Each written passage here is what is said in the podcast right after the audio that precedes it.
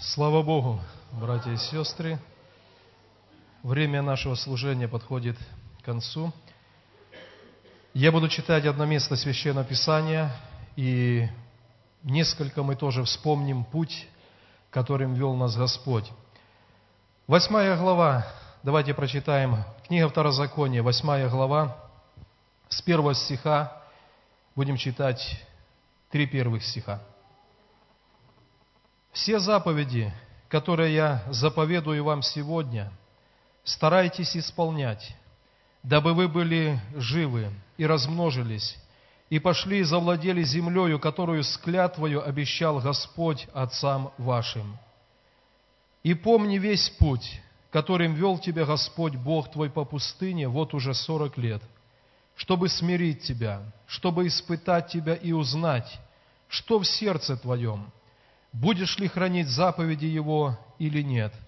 Он смирял тебя, томил тебя голодом и питал тебя манною, которой не знал ты и не знали отцы твои, дабы показать тебе, что не одним хлебом живет человек, но всяким словом, исходящим из уст Господа, живет человек.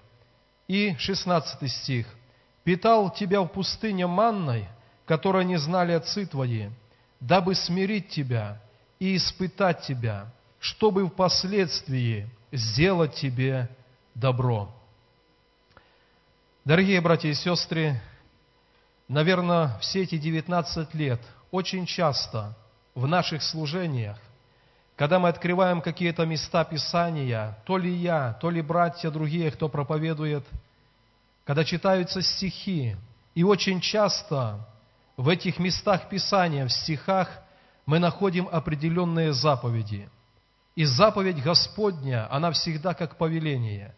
Она разделяется на две категории. Одна заповедь говорит «не делай сего», а другая заповедь говорит «твори сие». И иногда, когда мы слышим о заповедях Господних, то наше сердце, которое по природе склонно к греху, склонна к какому-то восполнению своих плотских желаний, когда мы слышим слово «заповедь», нам кажется, что ну вот на нас накладывает определенное бремя. Но, дорогие братья и сестры, мы должны помнить, что со времени, когда грех вошел в мир, заповедь стала необходима. И заповедь – это Божье благословение, которое способно хранить нашу жизнь в мире, в устройстве, в здоровье – это заповедь. Каждый раз, когда люди в мире не соблюдают заповедь Господню, через время, у кого-то через короткое, у кого-то через более продолжительное время, но в жизнь приходит разрушение. Грех – это разрушение. Грех – это болезнь, грех – это смерть. И потому здесь, когда Моисей повторно давал заповеди или напоминал заповеди для Израиля, он говорит, смотри, старайся исполнять заповедь, и тогда ты будешь владеть землей, тогда потомки твои будут благословенны. Давайте никогда не относиться к тем ограничениям, которые содержатся в Слове Божьем, как бремени. Бог говорит, ходи в моей заповеди, и тогда благословение будет в тебе – будет в твоей семье. Заповедь Божья – это не бремя, это область Его благословения.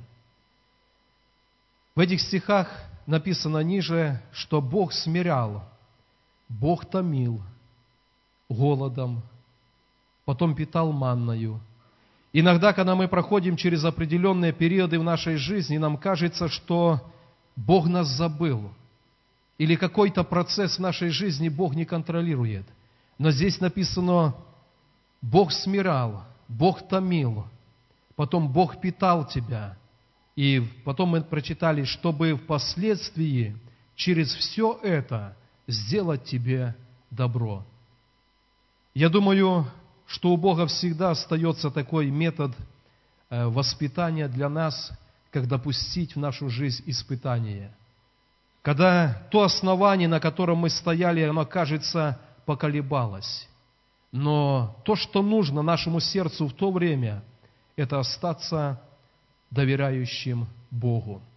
и понимать, что все процессы в нашей жизни Бог контролирует, и Бог готов, чтобы, пройдя через это, вновь дать нам благословение, чтобы впоследствии сделать тебе добро. Ниже написано, чтобы ты не сказал в сердце моем, «Моя сила и крепость моей руки приобрели мне богатство». Поэтому Бог допускает периоды в нашей жизни, проходя через которые мы наверняка понимаем, что все зависит от Бога, от Его руки, от Его благословения. Поэтому пусть наше сердце правильно относится к заповеди Божьей – я не открываю Новый Завет, но апостол Павел говорит, что заповедь Божья добра. Она ведет к жизни, она ведет к благословению. И только там, где заповедь Божья пренебрегается, там приходит со временем грех, отступление, падение и в итоге разрушение. Поэтому давайте в нашем сердце любить заповеди Божьи. И Иисус сказал так, кто любит Меня, соблюди Мои заповеди. И пусть в нашем сердце будет правильное отношение к этой заповеди Божьей. Второй стих говорит, помни весь путь, которым вел тебя Господь Бог твой, вот уже, и мы говорим, вот уже 19 лет. Наверное, для тех, кто с самого начала в церкви, вы помните все те периоды, когда вместе с вами мы проходили какие-то и трудности, и испытания, и имели радость, видя, что люди обращались к Богу, как изменялись судьбы людей. Было и что-то доброе, было то, что мы теряли, проигрывали. Но Писание говорит, помни весь путь, которым вел тебя Господь Бог твой.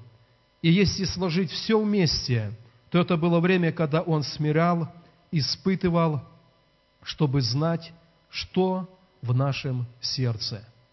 И знаете, когда я оцениваю себя перед Богом, я понимаю, насколько важно, чтобы оценка перед Богом была, через какое бы время ты ни проходил, ты оказался верным Ему. Ты не возложил упование на кого-то или на что-то, ты продолжал доверять Богу. Сегодня для людей, которые находятся в каком-то периоде испытания, я хочу оставить как пожелание, продолжайте доверять Богу, продолжайте молиться перед Богом – и Он впоследствии в нашу жизнь все равно приведет добро, приведет благословение. Пусть Бог всех нас в этом благословит. Давайте поднимемся. В этой молитве мы еще раз будем молиться молитвой благодарности. Мы будем искать в нашем сердце те слова, которые, которых достоин Бог за все то время, которое Он нас вел и хранил. Потом у нас еще будет молитва за нужды, но сейчас просто молитва благодарности за весь путь, которым вел нас Господь. Давайте помолимся.